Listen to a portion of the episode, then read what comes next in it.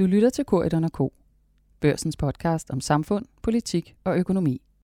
Velkommen til Korridon K, som er børsens podcast om økonomi, politik og samfund. Og i denne her uge øh, er der, øh, det er jo desværre, ingen vej udenom at forholde sig til øh, en af de større historiske begivenheder i nyere tid, øh, nemlig krigen i Ukraine, Ruslands øh, invasion af øh, Ukraine. Det er jo en massivt mediedækket øh, begivenhed, som udvikler sig øh, hele tiden, øh, og i forhold til at følge begivenhederne i Ukraine øh, tæt, øh, ja, så er, er børsen jo ikke det mest medie, der har, har de, de bedste øh, ressourcer og den bedste adgang. Det vi til gengæld kan fokusere øh, rigtig tæt på i, i vores, øh, på vores medie, jamen det er jo de konsekvenser, de reaktioner, øh, der finder sted i vores egen verden. Dels i, i Danmark, øh, dansk økonomi, og i EU, øh, Europa, europæisk økonomi. Og til at belyse øh, de to ting og sammenhæng mellem dem, øh, der har jeg med mig øh, et meget stærkt hold, vores europakorrespondent Louise Witt og vores cheføkonom Sten Bogan. Velkommen til jer to. Tak. Tak. Hvis vi øh, starter med, øh, med dig, Louise Witt, øh, kan du give sådan en hård karakter øh, til øh, performance i Bruxelles indtil videre? Har der været sammenhold øh, om, hvordan man skulle reagere øh, her, og, og er den reaktion, man har set øh, fra EU, fra de europæiske lande, inklusive jo Danmark og vores egen statsminister Mette Frederiksen, øh, altså har, har den effekt øh, i, i forhold til, til de begivenheder, der nu udfordrer sig? Jeg tror, man må sige, det er jo et højt aktuelt spørgsmål, og det er også stadigvæk undervejs, kan man sige. Den kamp er undervejs. Støvet har slet ikke lagt sig endnu.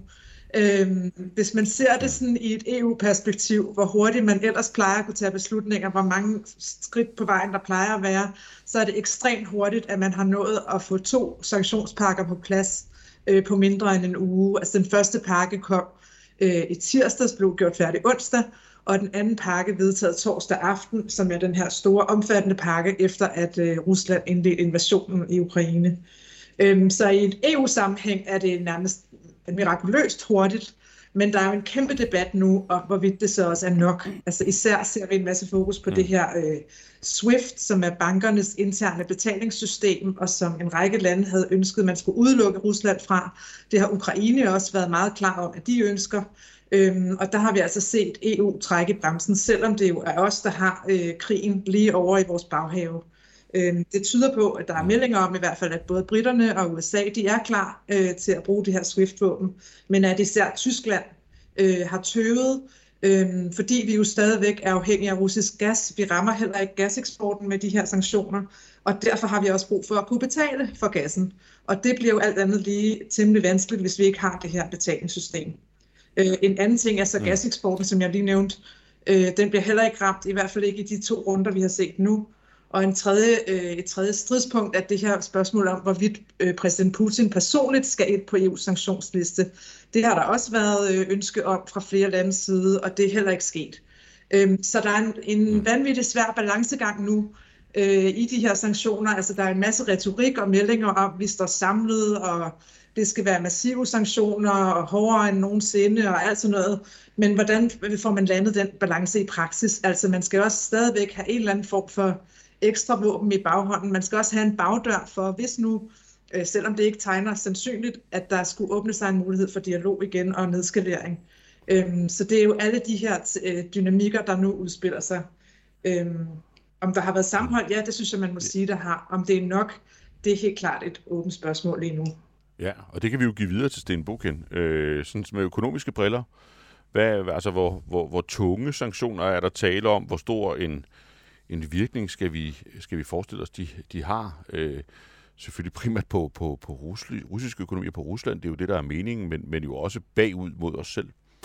Jamen, der er selvfølgelig ingen tvivl om, at der er sanktioner, der vil kunne mærkes i russisk og europæisk økonomi, men man, man vil også sige, at når man sådan kigger på, hvordan markederne har absorberet de rygter, der indtil videre er om sanktionerne, jamen så har markederne jo sådan set været stigende, altså aktie kurserne både i Rusland og Europa stiger her fredag formiddag. Øh, og det er jo nok i vid udstrækning udtryk for, at øh, de sanktioner, der er øh, enighed om, er knap så skræmmende som dem, man måske kunne have haft frygtet set fra et finansielt perspektiv, altså et markedsperspektiv. Mm.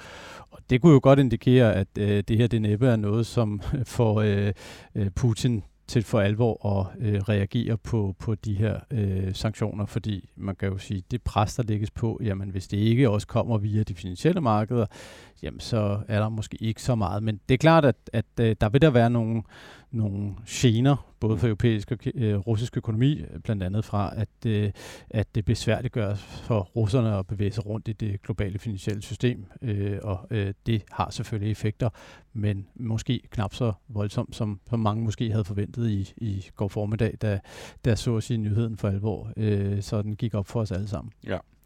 Men, men Louise Witt, altså det, det stemmer meget godt overens med, hvad, hvad, hvad du siger, at, at hvis man sådan skræller øh, den, den retoriske øh, flom væk, så, øh, så jo, relativt samlet, relativt hurtigt øh, vurderet imod sådan standarden for at træffe beslutninger i, i Europa, men, men meget langt fra sådan ultimativt stramme eller ultimativt hårde øh, sanktioner, og med sådan et betydeligt spillerum til, til opfølgning. Hvor, altså, hvor står så ligesom skillelinjerne henne i det europæiske fællesskab? Altså, hvem, hvem trækker i hvilken retning? Hvad er det for en spilleplade, vi ser, øh, når, når man diskuterer øh, håndteringen af, af Rusland og sanktioner? Det er meget tydeligt, at der er nogle lande i Ruslands nabolag, som er ekstremt nervøse. Balterne mm. naturligvis, det er jo oplagt at kigge på dem. Der er også Polen og også flere af de andre tidligere østlande. De er helt klart hardlinerne i den her debat. De er klar til at bruge det her, alle våben her og nu. Øh, Sloveniens præsident så man også være ude i går og sige, vi skal simpelthen bare gøre det hele. Vi skal lukke for gaseksporten, vi skal lukke for SWIFT, vi skal bruge alle de våben, vi har med det samme. Mm. Øh, omvendt er der så Tyskland især, som jeg har nævnt, men også Italien har vi set advare mod øh, at gøre ting, som vi ikke kender konsekvenserne af. Altså et af argumenterne mod det her SWIFT er også, at man bliver nødt til at få det analyseret nærmere. Hvad vil det egentlig betyde, hvis vi lukker for betalinger?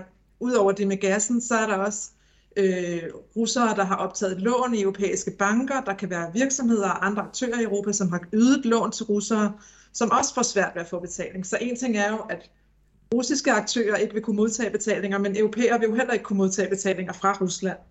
Øhm, så det er ligesom et andet argument for at sige, nu skal vi heller ikke gøre fuldstændig uoverlagte ting.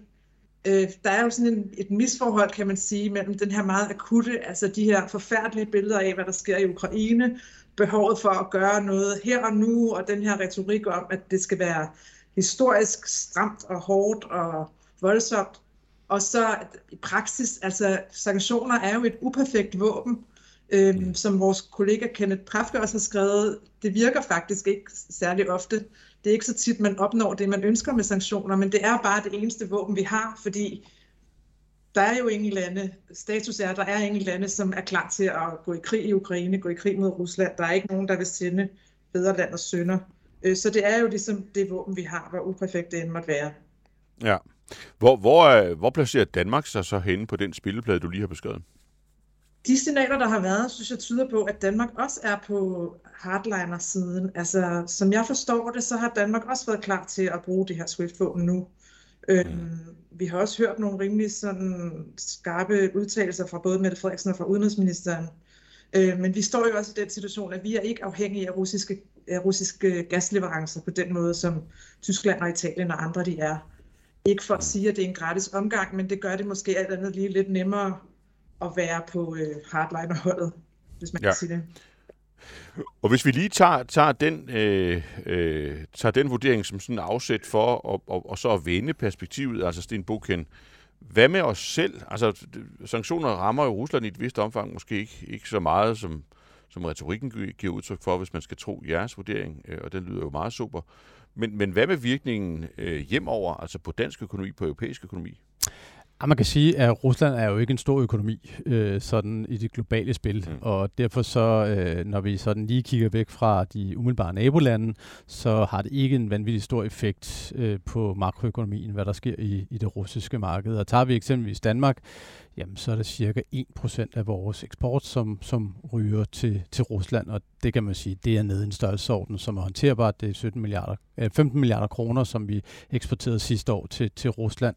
Øh, så man kan sige, det marked kan godt erstattes af noget andet. Der vil jo selvfølgelig være virksomheder, som er sårbare, isoleret set, men sådan makroøkonomien er altså ikke specielt afhængig af, hvad der foregår i den del af verden, mm. når, vi, når vi taler øh, Danmark og de fleste andre europæiske lande. Men der, hvor der er en direkte effekt, jamen det er jo på råvaremarkederne. Øh, og der kan vi jo ikke ignorere, at øh, Europa stadigvæk er øh, voldsomt afhængig af det, det russiske, den russiske produktion, og det gælder sådan set både olie og gas.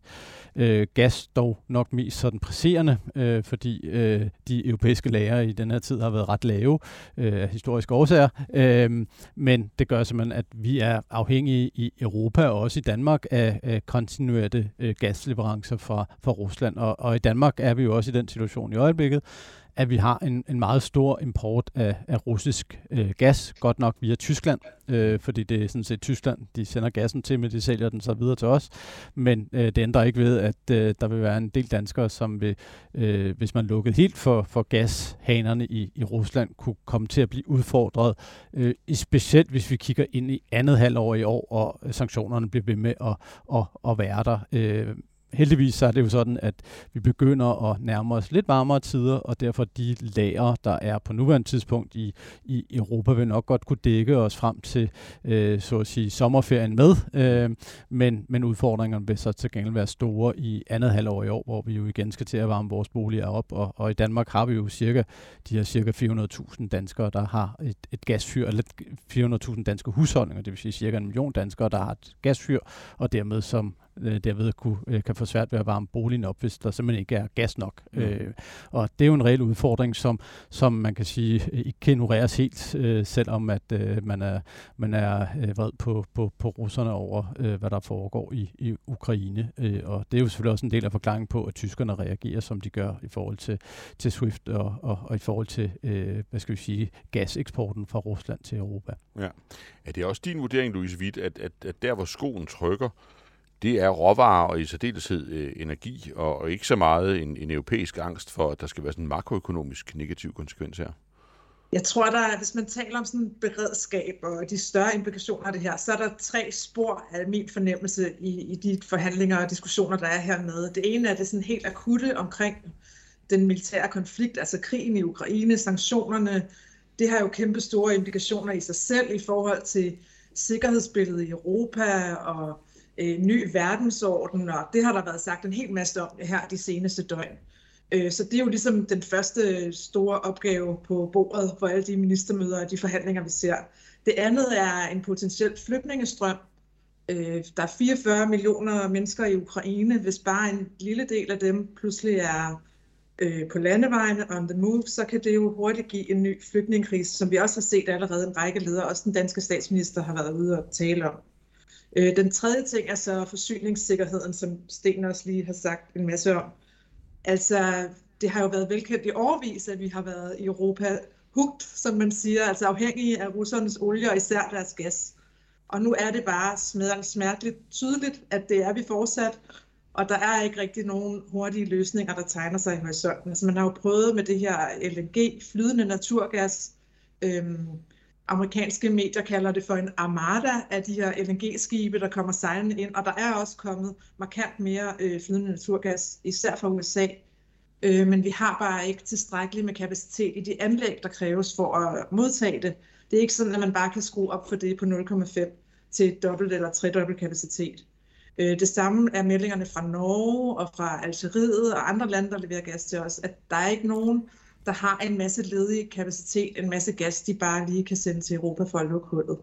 Men jeg mm. tror, det bliver spændende at se, hvis prisen pludselig er på et meget højt niveau over en længere periode, kan der så være nogle lande, nogen der har nogle gasreserver, nogle felter, de måske har lukket ned, lukket ned fordi øh, det ikke var rentabelt. Kan der være noget, der kan åbnes op igen, hvis prisen lige pludselig er et helt andet sted, end den har været øh, med den mm. billige russiske gas? Det bliver da et af de spor, øh, der bliver spændende at følge. Ja. Men, men altså, hvis vi lige prøver sådan at, at kigge øh, endnu længere frem, altså Stenbo, kan sådan en, en, en kriseøkonomi, altså en, en økonomi, der er præget af øh, væbnet konflikt på et, et niveau, der trods alt øh, øh, er, er på dagsordenen i en, i en stor, relativt stor del af, af verden, i hvert fald vores del af verden, øh, Europa. Hvad er dynamikken i sådan en økonomi? Altså er, er, det, er det ekspansivt, er det kontraktivt, er det til at, er det til at styre? Altså normalt vil man sige, at krise selvfølgelig er, er rigtig dårlig, også økonomisk. Ja, øh, trods alt. Ja, forstået ja. på den måde, at det giver en masse usikkerhed, og så selvfølgelig også, at der er en mm. masse ting, der bliver ødelagt i, i forbindelse mm. med øh, en krig. Men man skal så også være opmærksom på, at der er jo også nogle øh, formidlende omstændigheder. Øh, blandt andet jo, at øh, der sandsynligvis tegner sig et billede af, at de pengepolitiske stramninger, som ellers var på agendaen i USA og i Europa, øh, kan godt komme til at, øh, hvad skal vi sige, lade vente lidt mere på sig. Øh, det er ikke sådan, tror jeg, at vi skal forvente, at man, man ikke kommer til at sætte renten op i USA i år. Det gør man, øh, men det kan godt være, at der ikke er lige så meget renteforhold til USA, som der ville have været uden den her konflikt, til trods for, at en del af effekten af en øh, konflikt i, i Ukraine og Rusland, jamen det er, eller krig øh, i Ukraine, jamen det er, at øh, inflationen sandsynligvis vil blive højere, både på grund af energipriserne, som vi jo allerede lidt har været inde på, men også fordi, at det generelt set gør øh, forsyningssituationen øh, endnu mere anspændt. Oven i en forsyningskrise, vi havde i forvejen, så får vi så nu en mere. Øhm, og, og det vil sige mere inflation, men til trods for det nok lidt, mere, øh, lidt mindre stram øh, pengepolitik til det kan man jo så lægge, at øh, ja, i, i hvert fald i Europa, øh, så må man også forvente, at det her kommer til at føre til mere ekspansiv finanspolitik, fordi en lang række lande øh, sandsynligvis over de kommende år vil skulle skrue op for deres militærbudgetter. Øh, det gælder også herhjemme. Hvornår? Det ved vi ikke, men man kan sige, at der er jo en klar politisk målsætning om at, at nærme sig den her 2% målsætning, øh, som vi jo sådan set selv har øh, været med til at blive enige om øh, for år tilbage. Øh, og der ligger vi jo betydeligt under, og det vil sige, øh, så skal vi jo altså øge med militærbudgettet med noget, der ligner en, en 17-18 milliarder kroner øh, årligt, vel og mærket. Øh, og det er jo sådan set en, et ekspansivt tiltag, og med os en lang række andre europæiske lande. Vi er ikke det eneste land, der har prøvet at høste noget øh, fredsdividende, øh, altså skære ned på militæret, da der ikke rigtig var noget trusselsbillede, der var så alvorligt på vores hjemmebane. Øh, sådan har mange lande ageret, men nu kommer vi jo så nok til at skulle se det modsatte, og det vil sige, øh, umiddelbart øh, skidt nyt for vækst med, øh, med krig i, i Ukraine, men øh, der kan altså godt være nogle ting fra både penge og finanspolitik, som kan gøre, at øh, billedet bliver mere nuanceret end som så, og at væksteffekterne derfor ikke nødvendigvis bliver så vanvittigt store, men, men man kan sige, der kan jo så være nogle sektorer, som kan blive voldsomt ramt af blandt andet det her med stigende inflation, som jo kan risikere at bide sig mere fast, end, end hvad vi bryder os om at tænke på i øjeblikket, fordi man jo netop ikke øh, kommer til at stramme pengepolitikken i det omfang, som man måske øh, burde have gjort, givet øh, hvad skal vi sige, situationens alvor, hvad angår inflationen. Men lad os lige vende tilbage til det, men, men det billede, Sten Buchen maler her, Louise Witt, kan, kan du genkende det fra øh, diskussionerne i, i Bruxelles, og er det på bordet i, i Bruxelles? Altså det her med, at at, at for, for et kort øjeblik siden, der var det, alle talte om, det var inflation, og det var behovet for, at centralbanken fik hævet renten og, og strammet, strammet op, sådan at tingene ikke løb løbsk, og der var vel også en diskussion øh, under fransk formandskab om, hvor, hvor man skulle hen med, med sådan de øh, reglerne for, for, for det økonomiske samarbejde, gæld og underskud osv. Og, og kan du genkende det her med, at, at, at nu træder man sådan lige en, en, en lille smule, eller man trykker en lille smule på pauseknappen i forhold til at se, hvad, hvad der faktisk sker øh, i, i forlængelse af krigen? Jeg tror, altså, at det har været meget hektisk her de seneste dage, og alt fokus har været på at få sat de her øh, pakker sammen i første omgang.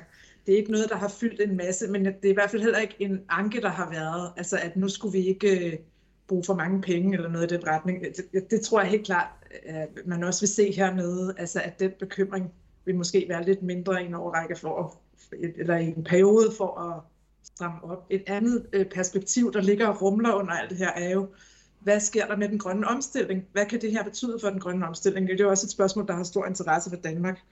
Men mm. på papiret og sådan i teorien, så burde det jo give et endnu større boost, end vi allerede har set. Altså endnu mere vilje til at investere i vindmøller og vandkraft og grønt brint osv. osv. Men omvendt er der jo det her aspekt af det, man kan kalde de gule veste-effekten. Ikke? Altså bliver forbrugerne for vrede over, at priserne allerede er så høje, som de er? Kommer der en form for folkelig modstand over for planer, som jo allerede er undervejs om for eksempel at udvide kvotesystemet? Øh, det kan helt klart være en dynamik, der vender tilbage øh, i endnu højere grad, end vi har set det indtil nu. Mm. Så hvis man forlænger, altså igen, det her med at prøve at trække det lange perspektiv ud af, af situationen, altså er der også, er der også en, en, altså nogle tendenser, som peger i retning af hele spørgsmålet om grøn omstilling, altså kan, kan komme op til mere grundlæggende diskussion. Man, man ser jo lige pludselig en, altså en, en dyb afhængighed af fossile brændstoffer, og vel også en, altså en betydelig øh, ulempe øh, ved at have, have skruet ned øh, for, for, for den forsyning i, øh, i de senere år, øh, nemlig at man er endt med at være afhængig af Rusland. Jeg tror grundlæggende så udstiller det her jo bare, at vi burde have gjort det for lang tid siden. Ikke? Vi har vidst i overvis, at vi var afhængige af mm. Rusland, at det var ikke særlig smart at være, men der var måske sådan lidt en stemning af, at det gik jo alligevel meget godt det hele, og især Tyskland øh, stod jo på mål for den her Nord Stream 2 øh, gasrørledning og blev ved med at forsvare, at den skulle bygges, og det var der ikke nogen problemer i, og det var rent øh, business og politik for sig. Øh, det er jo helt tydeligt nu, mm. at sådan er det ikke. At øh, hvis vi bare havde bygget nogle flere vindmøller, så havde vi stået bedre nu. Øh, det tror jeg alle er enige om i teorien og på papiret, at, og det bliver også sagt igen og igen, vi skal bare skynde os at have endnu mere grøn energi og blive endnu mere uafhængige. Men på den anden side er der så den her frygt, og den bliver ikke mindre, for at de stigende priser, at, at øh, husholdningerne, at forbrugerne og borgerne ude i landene simpelthen bliver presset for hårdt, at de ikke er med på, at de så også skal til at betale mere for at stille op til grøn energi. Altså jeg tror, vi har allerede set en del af det, men der kommer til at være endnu mere fokus på det her med at lave omfordeling og sociale fonde, og hvordan man nu ellers skal gøre det, bidrag til varmeregninger osv. osv. for at hjælpe, altså sikre, at der ikke bliver en social slagside ved det her, og vi ikke pludselig ser gule veste på gaderne, ikke kun i Frankrig, men også i andre byer og lande i Europa, som protesterer mod, og som ligesom får blandet tingene sammen og tror, at det er den grønne omstillings skyld, at øh, priserne er så høje, som de er. Ja. Og hvis vi også over mod dig, Stenbo, kan prøve at, at, at, at trække øh, et, et stadig længere perspektiv ud af, af begivenheden. Altså, sidder du og opererer med sådan et, et, et risikoscenarie, hvor, altså, hvor de ting, vi har talt om i en, en periode, altså at inflationen vil blive sig fast, at den vil sætte sig i, i sådan høje, øh, høje lønforventninger, øh, som så øh, som så er svære at, at kæmpe ned igen, hvis ikke centralbankerne i tide får hævet renten og får bragt situationen under kontrol.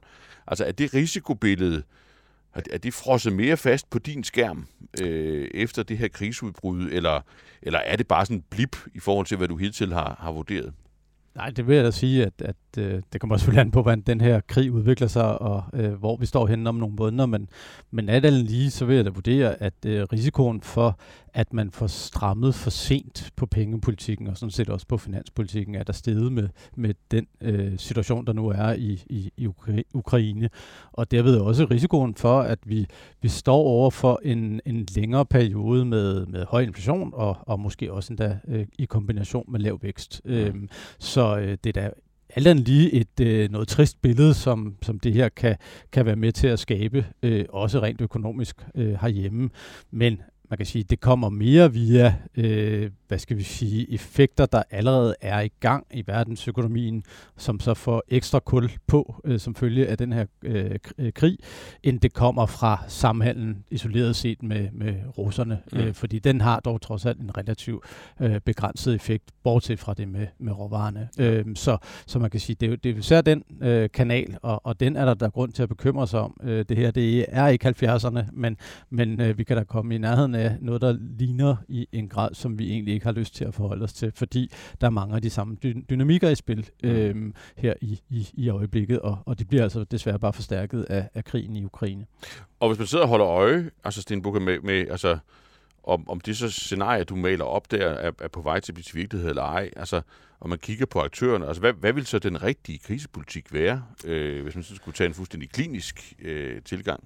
Jamen det er jo desværre, kan man sige, lidt, lidt, lidt det er paradoxalt, men man kan sige, det er jo nok stadigvæk, at der skal strammes op på pengepolitikken. Specielt ja. i USA, øh, hvor der virkelig er et tydeligt behov, men sådan set også i Europa, øh, til trods for, at krigen isoleret set nok dæmper væksten, og det vil sige, at man skal stramme pengepolitikken på et tidspunkt, hvor øh, vi virkelig at økonomien ikke sprudler. Øh, mm. Og det er der jo ikke nogen, der har lyst til, og derfor så øh, tror jeg også, at øh, der er en betydelig risiko for, at man afholder sig fra at gøre det, og dermed også en desværre risiko for, at, at øh, inflationsforventningerne får bidt sig mere fast. Så man øh, burde egentlig sidde og håbe på højere renter? Ja, det burde man i virkeligheden ja. nok. Øh, men øh, man kan jo bare se på markederne, det er jo ikke det, som, som markederne forventer i de her dage. Det, renterne er faldet som følge af, af krigen i, i Ukraine, og øh, det øh, indikerer jo i hvert fald, at det ikke er det, som, som de nu tegner sig som billede. Øh, det mest sandsynlige er nok, at, at centralbanken kommer til at være mere påholdende med at sætte renten op. Mm.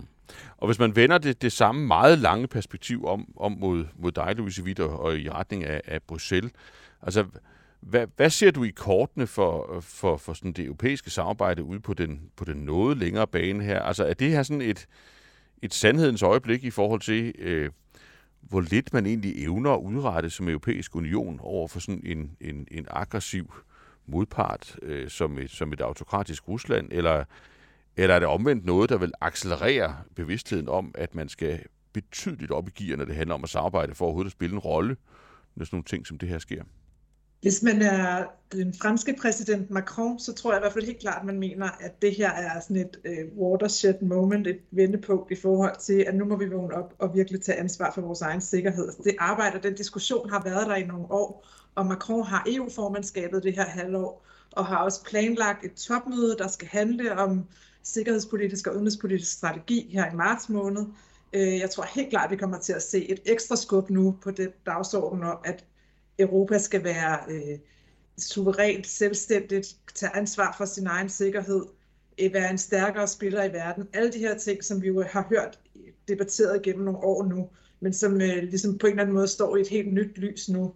Øh, men det er jo ikke sådan, at det så bare bliver en, en nem proces, og der, der er jo fortsat, hvad skal man sige, forskellige positioner i landskabet, også omkring, hvordan skal EU have sin rolle i forhold til NATO. Vi har jo set igen nu, at USA har spillet en, en vigtig rolle, altså at også for Rusland har USA været en meget vigtig spiller, og at nogle af de europæiske ledere egentlig sådan har måttet kæmpe lidt for at komme på banen i optakten, altså hele det diplomatiske optakt, der har været de seneste uger.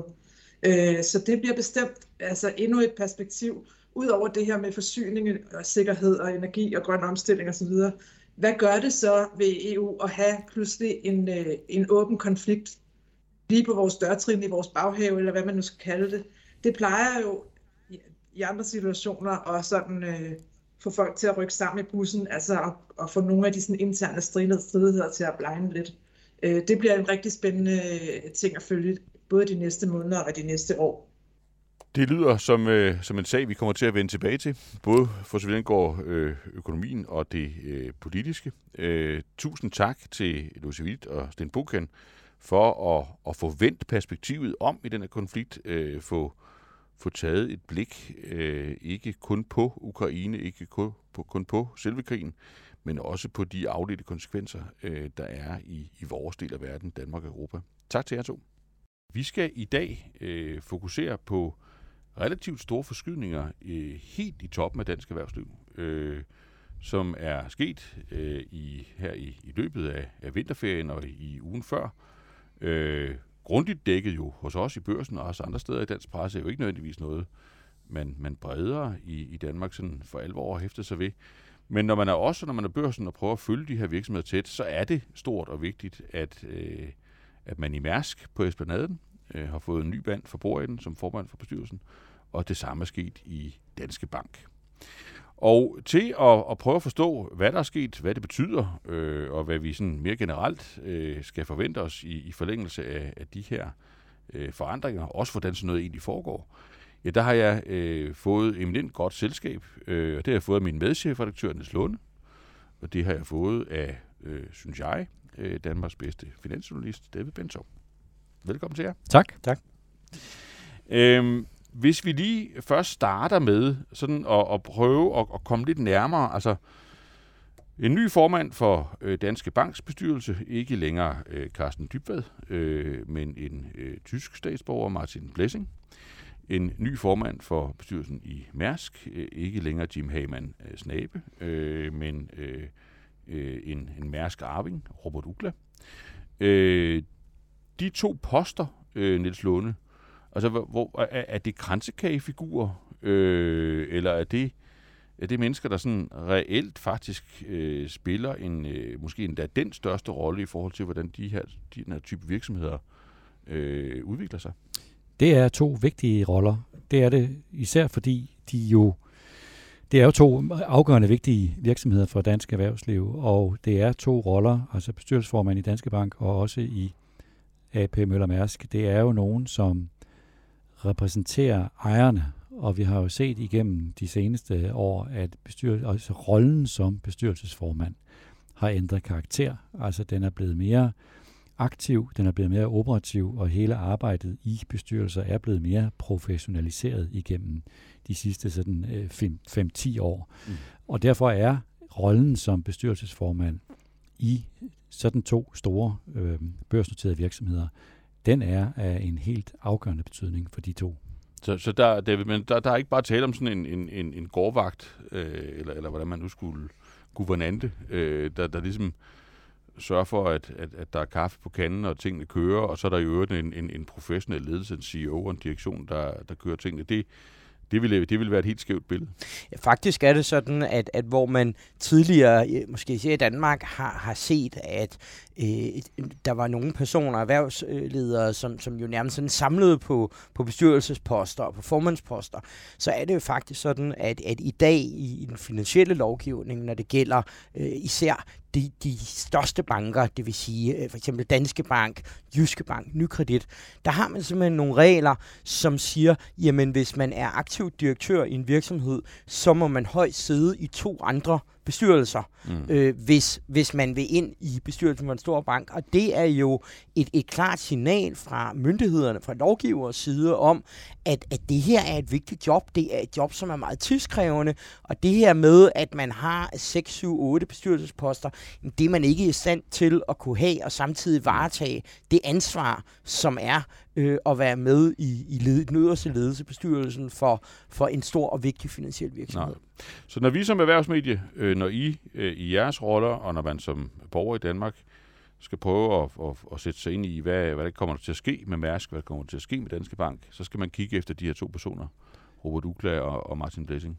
Det skal man i høj grad, og det er jo også udtryk for, altså man har fået i erhvervslivet i de senere år, altså et meget mere sådan aktivt ejerskab. Mm. Altså at man er blevet meget mere bevidst om, især i store virksomheder, at man i en bestyrelse og som øh, formand repræsenterer ejerne, og man er altså kommet tættere på direktionen også. Det er noget, man i virkeligheden er blevet inspireret af fra kapitalfondene, mm. som dengang at de for alvor begynder at sætte en dagsorden på nogle parametre i måden at tænke på.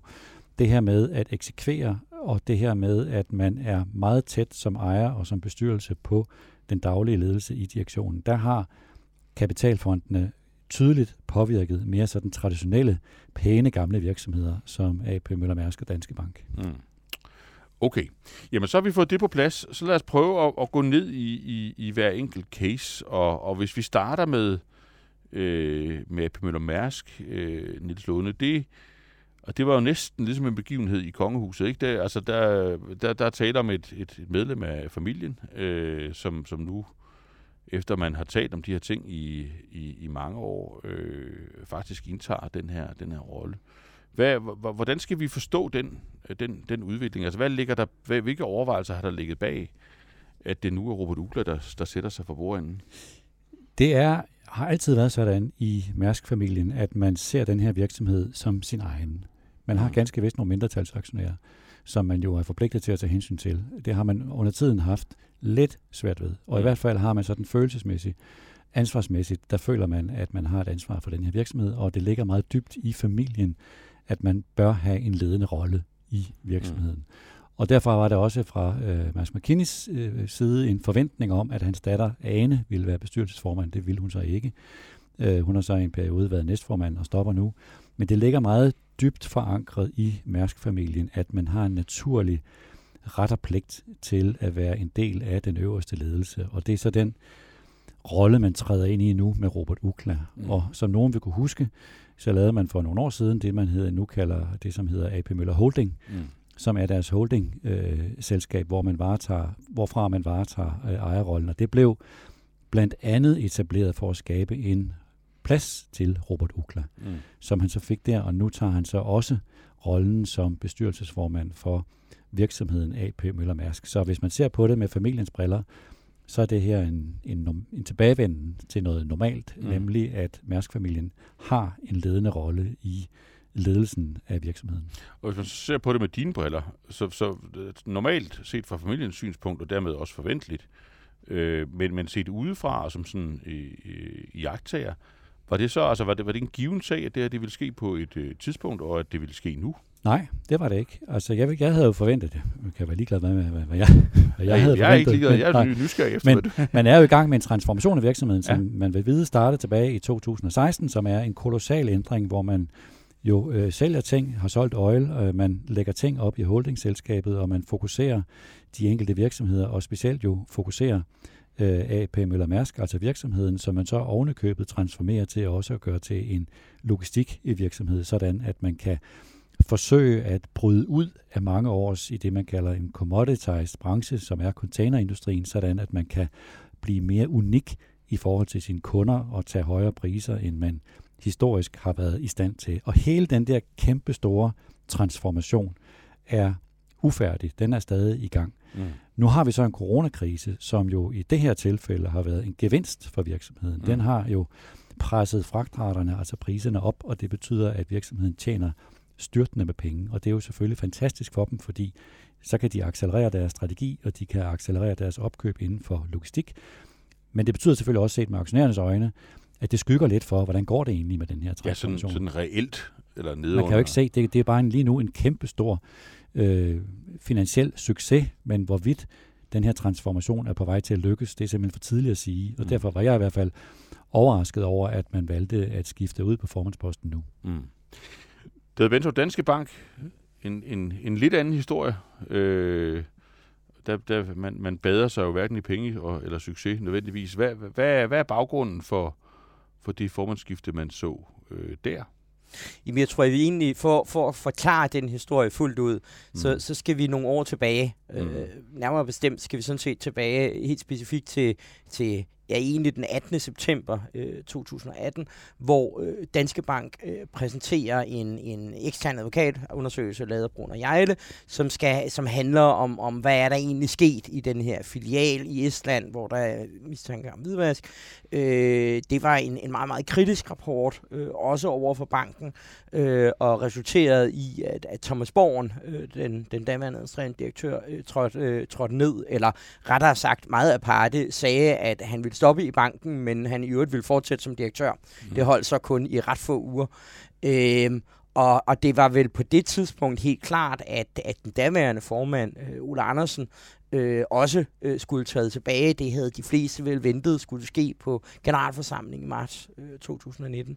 Øh, det, der så sker midt i november, det er, at, at Danske Bank udsender en, en for de fleste meget overraskende meddelelse om, at øh, en aktionær, ikke en hvilken som aktionær, men netop, som Niels talte om, AP Møller Holding, havde indkaldt til en ekstraordinær generalforsamling.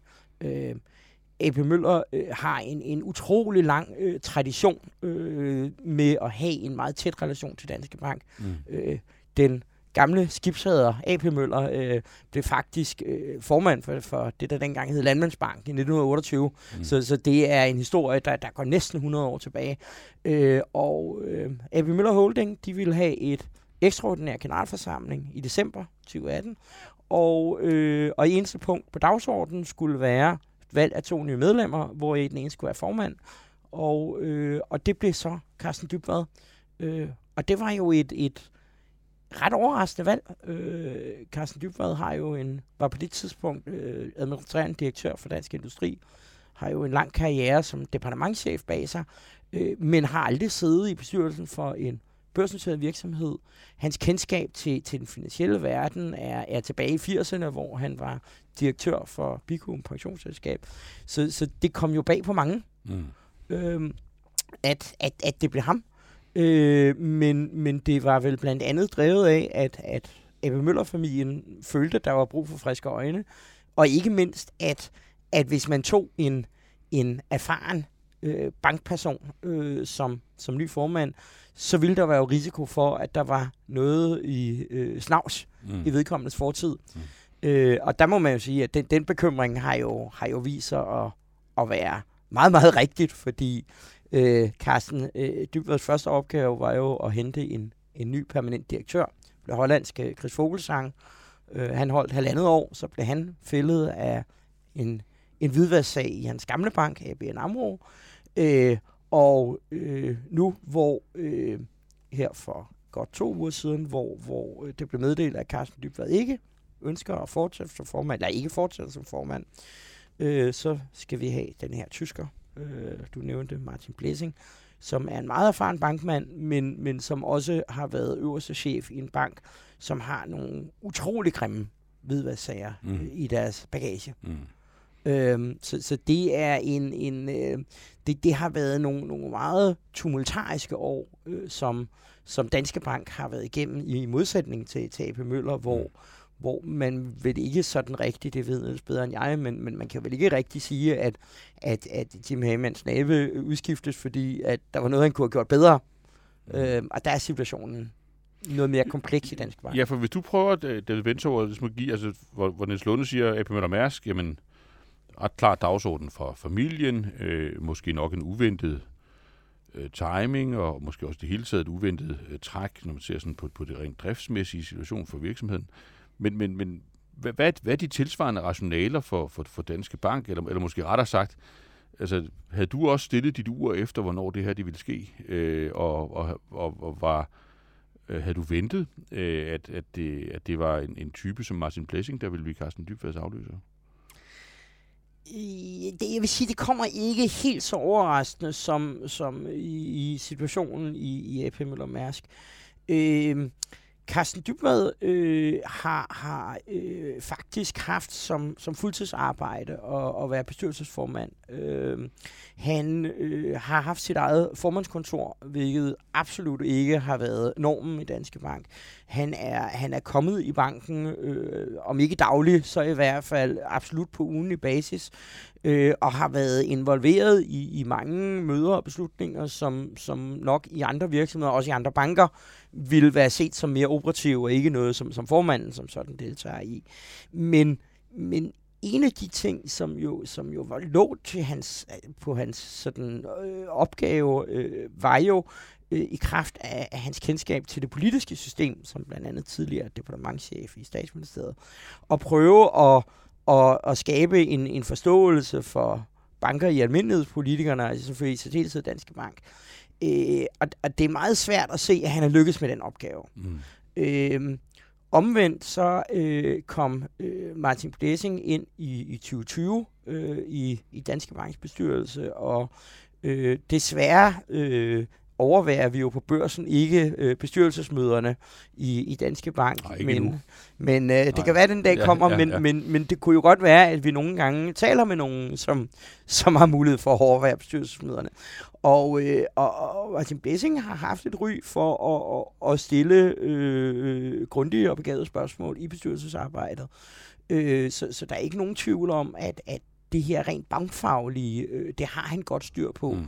Og der kan han nogle andre ting end Carsten Dybvad. Problemet er jo, at, at, at han er tysker. Mm. Altså, øh, ikke at det er et problem i sig selv, men, men det er jo klart, at, at, at øh, ikke kun Carsten Dybvad og før det Ulla Andersen, men alle bestyrelsesformænd i Danske Bank, grundlæggende siden 1871, har jo været Øh, øh, sådan indbegrebet af, af netværkspersoner. Øh, øh, øh Paul Johan Svendholm, øh, den nærmest legendariske Carlsberg-direktør, var, øh, var formand i 20 år. Øh, øh, så havde vi Alf Petersen, som jo også var en, en, en markant erhvervspersonlighed som, som direktør for Denisco. Så det, at der kommer en person ind uden et, et dansk netværk, uden øh, at, at, at kende danske forhold, det, det, er, øh, det er lidt et eksperiment. Ja, spændende. Fordi men skulle vi ikke lige prøve at, at udfordre begge to på, hvad vi så skal for, forvente os? Øh, altså, Niels Lunde, hvad, hvad, hvad er prognosen, når du kigger på det her eksperiment med, at, at, at, at familien ligesom tager, tager magten tilbage, øh, eller, eller driftsansvaret tilbage? Jeg er personligt meget afventende. Altså, du har en Robert Ukla, som jo kender virksomheden godt. Han er nærmest vokset op i den. Og han har også haft forskellige jobs. Han har været i det, man kalder Brostrøm, som et, et, øh, et rederi, mindre rederi i virksomheden. Han har været chef for Svitzer, som er et, et, et slæbebådsrederi, og så har han selvfølgelig siddet i holding, hvor han har udøvet sit aktive ejerskab. Men han har jo ikke sådan skabt synlige resultater endnu. I holding der er han i gang med at opbygge en ny portefølje inden for virksomheder af forskellige sådan, øh, karakterer omkring bæredygtighed. Men altså, i erhvervslivet er man meget afventende overfor, hvad er det egentlig, at øh, Robert Ugla han kan, mm. og hvad er hans, øh, hvad er hans kvalifikationer, og, øh, og hvordan vil han sætte sit præg på virksomheden. Mm. Altså, du har en Søren Skov, øh, daglig leder og, og øh, administrerende direktør, som er meget erfaren, og som er meget driftssikker, og som kører den her transformation til synlædende forholdsvis øh, driftssikkert. Så hvad er det egentlig, at han vil bidrage med, og hvad er det, han kan bidrage med, øh, Robert Ukla? Der må man sige, at i erhvervslivet, det øvrige erhvervsliv, der er man meget afventende ja. i forhold til det. Men, men der er ikke nogen, altså det så, kan man måske sige, kompetencesiden af ligningen, på, på sådan en substansside af ligningen, der er ingen signaler om et strategisk kursskifte, eller, eller er, der, er, der, er elementer i hans profil, der kunne indikere, øh, at man skruer ned for noget og op for noget andet? Intet. Det Intet. er helt sikkert et forsøg på, altså han vil helt sikkert forsøge på at holde præcis den øh, retning, der er øh, udstukket. Man er i gang med den her transformation, hvor man altså går fra sådan et traditionelt øh, containerrederi og shipping til at brede værdikæden, forlænge værdikæden, om man så må sige, til også at omfatte logistik og transport på land, og det er en enorm stor opgave. Mm. Og det, som de jo har været ude at sige, at de har sådan justeret lidt på det løbende undervejs, øh, sådan trukket en lille smule i land, men de startede ud med, derfor øh, hvad, i 2016 og ligesom lægge op til, at, at forretningen på land skulle være lige så stor som forretningen på vand. Altså mm. det, som i dag hedder Ocean, det som før hed Maersk Line, det er jo uendelig mange gange større end landforretningen. Og, øh, og her i corona kan man også se, hvor pengene vælter ind, så er det der, at pengene vælter ind. Mm. Og det vil sige, at de har stadigvæk øh, til gode at overbevise aktiemarkedet om, at ikke så meget om strategien er rigtigt tænkt, men i hvert fald at få den rigtigt eksekveret i forhold til at få skabt den her logistikforretning. Og der er rigeligt at se til øh, internt i virksomheden, og jeg tror under ingen omstændigheder, Robert Ukla har tænkt sig at lave om på, på strategien. Nej. Hvad med Danske Bank? Er det en lidt anden historie? Altså man kan sige, at det som Danske Bank har måske allermest brug for lige i øjeblikket, det er en anden form for stabilitet. Mm. Altså over de sidste mindre end fire år, øh, der øh, har der været øh, fire administrerende direktører, øh, og vi skal nu her øh, i slutningen af marts, skal vi til at have den tredje formand mm. på under fire år. Det, det, er, det, er, det er der jo ingen virksomhed, som har godt af, og, og slet ikke en virksomhed med den kompleksitet og størrelse, som Danske Bank har. Mm. Så, så det er utrolig vigtigt, at, at der bliver noget stabilitet, øh, især i det allerøverste øh, mm. ledelseslag. Mm. Øh. Men må jeg, må jeg spørge, øh, David, altså du har Danske Bank, og du har redegjort for, at der er en udfordring med, nu får man en, en, øh, en formand, Martin Blæse, som ikke kender Danmark. Du har en direktør, Carsten Rige Eris, hvor størstedelen af hans karriere, den har også ligget i udlandet. Så der er ikke rigtig nogen, der kan tage samtalen med herre fra Danmark. Men det er jo så en udfordring, som de, eller et vilkår, som de åbenbart har, har valgt at leve med eller håndtere. Men hvordan ser du for dig sådan en kommersiel forretningsmodel for Danske Bank i fremtiden? Altså, de halter jo efter sammenlignelige konkurrenter, forstår jeg. Altså, er der en, en, en grund til for aktionærerne at tro på, at man overhovedet kan komme op med en lønsom forretningsmodel i den her bank? Ja, og bare lige for at sætte dig under sådan en dobbeltpres, ja. David, ikke? Altså, hvor, hvor radikalt, altså, hvor, kan man forestille sig, at sådan en, en, en ny øh, ledelseskonstellation i, i Danske Bank. Hvad tænker du? Det er jo ikke, det er ikke en dansk formand for, for Danske Bank. Det har vi trods alt ikke prøvet før. Altså, er det en givet sag, at, at, at missionen bare er at, at make Danske Bank great again? Øh, eller, eller kan man forestille sig, at man vejer altså, radikalt andre optioner af, for, fordi den der tilknytning til Danske Banks traditionelle rolle i Danmark måske ikke nødvendigvis er så stærk længere?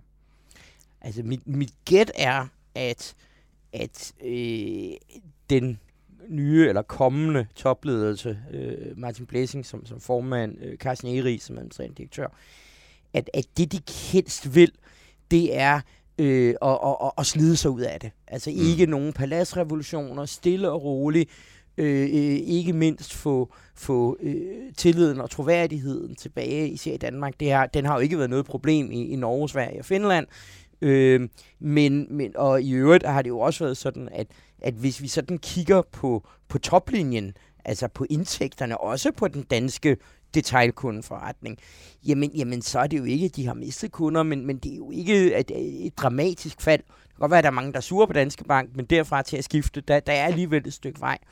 Det, som er, øh, som jeg ser som, som den, den helt store risiko i, i, for Danske Bank, og som måske gør, at topledelsen i sidste ende egentlig ikke har, har råd, eller rettere sagt tid til stille og roligt og forvent udviklingen og vendt synet på banken, det er, at aktionærerne, eller rettere sagt investorerne, har meget, meget lidt tillid til, øh, at Danske Bank kommer i nærheden af at være lige så profitabel som andre nordiske store banker. Og det kan vi se på aktiekursen. Mm. Altså det vi kan se på aktiekursen, det er, at, at, at hvis vi justerer for størrelse og så så er investorer villige til at betale grundlæggende dobbelt så meget for en aktie i SEB som i Danske Bank.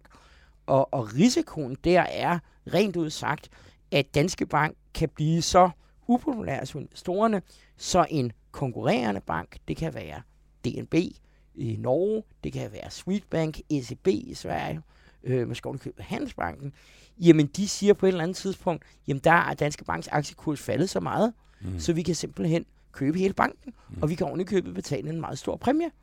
Og, og i dag er det eneste, som forhindrer, at det sker, det er to ting. Det er dels, at der er ingen, der vil kunne drømme om at, at, at give et købstilbud på Danske Bank, så længe man ikke ved, hvad de amerikanske myndigheder vil give i, i bøde. Det er det, der hedder en giftpille mm. i, i forhold til sådan en overtagelsesforsøg. Det er en giftpille. Øhm, og det andet er, at, at øh, i teorien kan, kan AP Møller-familien, fordi de har omkring 20 procent, kan jo sådan set blokere for en overtagelse.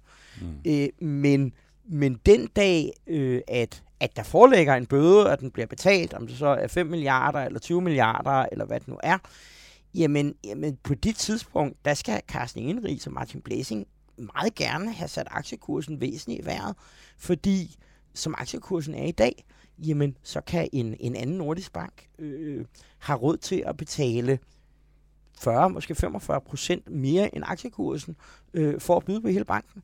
Og, øh, og spørgsmålet er, om, om AP Møller-familien øh, vil have musklerne og modet til at sige, øh, det vil vi forhindre. Mm. Øh, og, og det er risikoen. Risikoen er, at, at Danske Bank kan ende med ikke at blive dansk. Ja.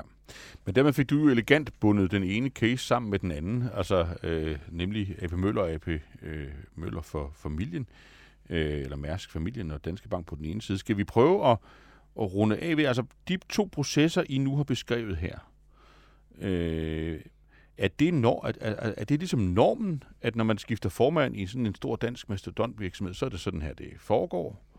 Øh, eller er vi ude i sådan nogle, i virkeligheden nogle outliers? Er det sådan nogle, er det særtilfælde, vi har med at gøre her, Niels Lunde?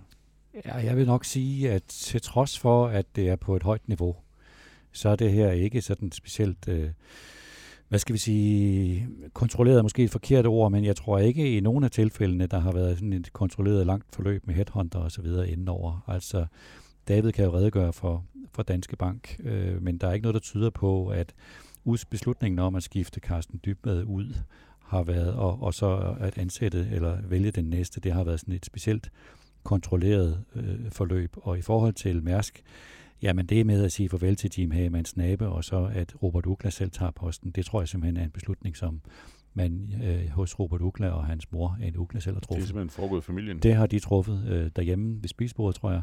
Og, øh, og der har ikke været en eller anden øh, længere proces omkring det. Nej. Så øh, mit bud er, at i de her to virksomheder, der er det atypisk i forhold til, at man i mere sådan rationelle øh, børsnoterede virksomheder iværksætter et kontrolleret forløb, hvor man har headhunter på og taler med forskellige mulige kandidater og deres kvalifikationer vejer dem op mod hinanden og den slags. Så faktisk usædvanlige forløb i forhold til, hvad du ser som den norm eller trend i en, en stor børsnoteret virksomhed? Ja, fordi det her det er to usædvanlige virksomheder. Altså Mærsk er familiekontrolleret, og øh, Danske Bank er også jo indirekte øh, kontrolleret af, af Mærsk-familien, som jo i virkeligheden har et ikke et kommercielt forhold til deres øh, aktiv i Danske Bank, men et følelsesmæssigt forhold til Danske Bank. Mm. Og det påvirker helt åbenlyst øh, deres øh, beslutninger i forhold til banken. Mm. Det er så, øh, samme, samme blik ind mod... mod hvem, mm. hvem, har, hvem har egentlig truffet den her beslutning, tror du? Jamen altså lidt ligesom, ligesom øh, Niels siger, øh, øh, det er jo interessant, hvor, hvor lidt vi kender, ikke kun til processen, men, men også til, til argumenterne. Altså hvorfor er det, at Martin Blessing er, er den rigtige? Vi har fået nogle, nogle relativt almindeligheder og nogle, nogle pæne ord, men, men, men vi får ikke sådan en rigtig forklaring. Og, og noget, jeg synes er utrolig interessant, det er, at at vi har også en anden bank, som, som øh, i år får en ny bestyrelsesformand, og det er Nordens største bank, Nordea, øh, Øh, og de øh, har siden 2019 haft en bestyrelsesformand, øh, svensker, som hedder Torbjørn Magnusson, og, og igen, vi har lidt haft på fornemmelsen, at han ikke ville blive siddende, fordi Tor, Torbjørn Magnusson var repræsentant for den klart største aktionær, finsk øh, forsikringskoncern, øh, der hedder Sampo. Øh, og Sampo har, har solgt kraftigt ud. De havde 20 procent, øh, de er nede på at have øh, 6-7 procent af, af Nordea i dag. Så, så vi har lidt haft på fornemmelsen, at han formentlig ville stoppe. Øh, så kom der en meddelelse her for, for knap en måned siden om, at at man ville indstille en, en, øh, en ny øh, formand. Og, øh, og det var altså to meget tætskrevne sider, den her selskabsmeddelelse. Og man forklarede, at bestyrelsen havde et nomineringsudvalg, som bestod af, af den nuværende formand, øh, og så øh, faktisk repræsentanter for de fem største eksterne aktionærer.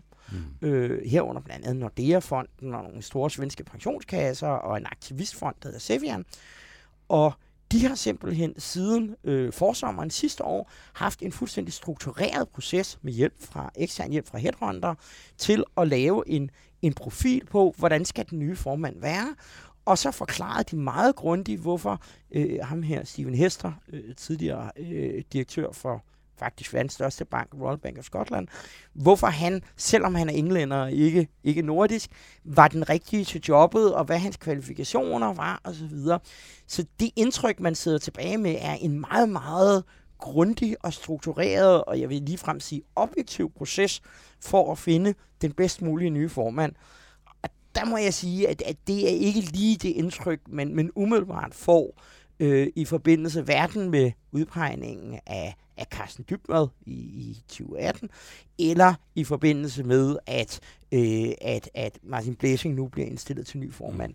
Der virker det mere som, som Nils forklarede, øh, noget, som, som lidt er blevet talt over hen over det, det møllerske spisebord, øh, og så er man blevet enige om, at, at det er nok en god idé. Mm. Det kan være, det er anderledes, men, men det er i hvert fald svært at, at genkende helt så, så struktureret en proces. Mm. Helt afslutningsvis, nu har I beskrevet to, øh, øh, kan man sige, og det er jo selvfølgelig øh, på basis af, at de kilder, I nu har, øh, to, to øh, ja, ikke sædvanlige processer. Øh, er, er, går det op imod, altså hvad, hvad er trenden for at, at besætte formandsposter i sådan de helt, helt store danske virksomheder? Er det en, bliver, bliver altså, er det, er det fragmentering? Bliver det mere med forskellige artet, alt efter sådan de konkrete interne omstændigheder, eller er der tværtimod sådan en, en, en proces i retning af noget mere ensartet, noget mere professionelt? Der er klar tendens i retning af, i hvert fald i de store børsnoterede virksomheder, og det vil skal brede sig af mere professionelle forløb. Mm. Som David lige redegjorde for, altså et langvarigt kontrolleret forløb med professionel bistand, hvor man først finder ud af sammen med de vigtigste aktionærer, hvad er det egentlig, vi har brug for. Mm. Og derefter forsøger i markedet at finde en profil, der matcher de kompetencer. Mm. Der er ingen tvivl om, at både arbejdet i en bestyrelse og rekrutteringen af bestyrelsesformanden, det er øh, blevet meget professionaliseret i de sidste bare 5-10 år. Så kan man sige, altså hvor, hvor, hvor du, David, nævnte, at, at altså, tidligere var normen det her med sådan, det meget netværksbaseret, i hvert fald i Danske Bank, nok også, og i andre meget store danske virksomheder. Ja, så er normen nu, at det sker på baggrund af sådan en, en professionaliseret proces. Jeg er helt enig i det, som Niels siger, men, men der er også nogle ting, som lidt går den anden vej.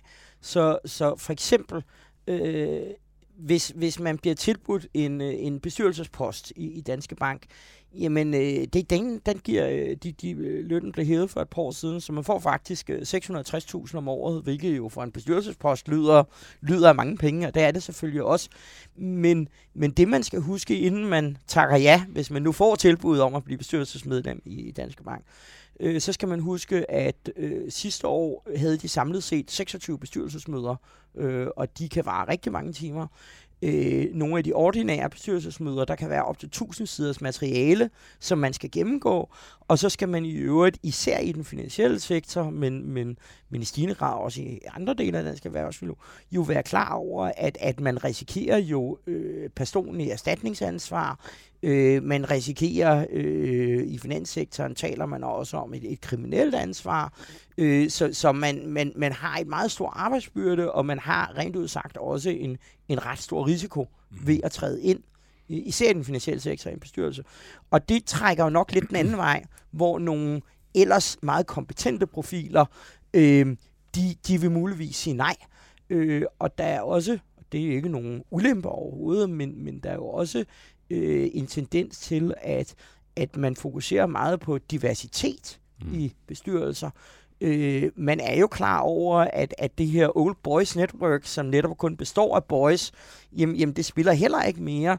Så, så man er også nødt til at, at kigge på, jamen, jamen, jamen en ting er, er faglige profiler, men, men man skal også have en mere ly, lille, lille kønslig fordeling, naturligvis. Mm. Det er et åbenlyst, man skal have det. Men det gør også, at, at processen bliver mere professionel, men også mere kompliceret. Mm.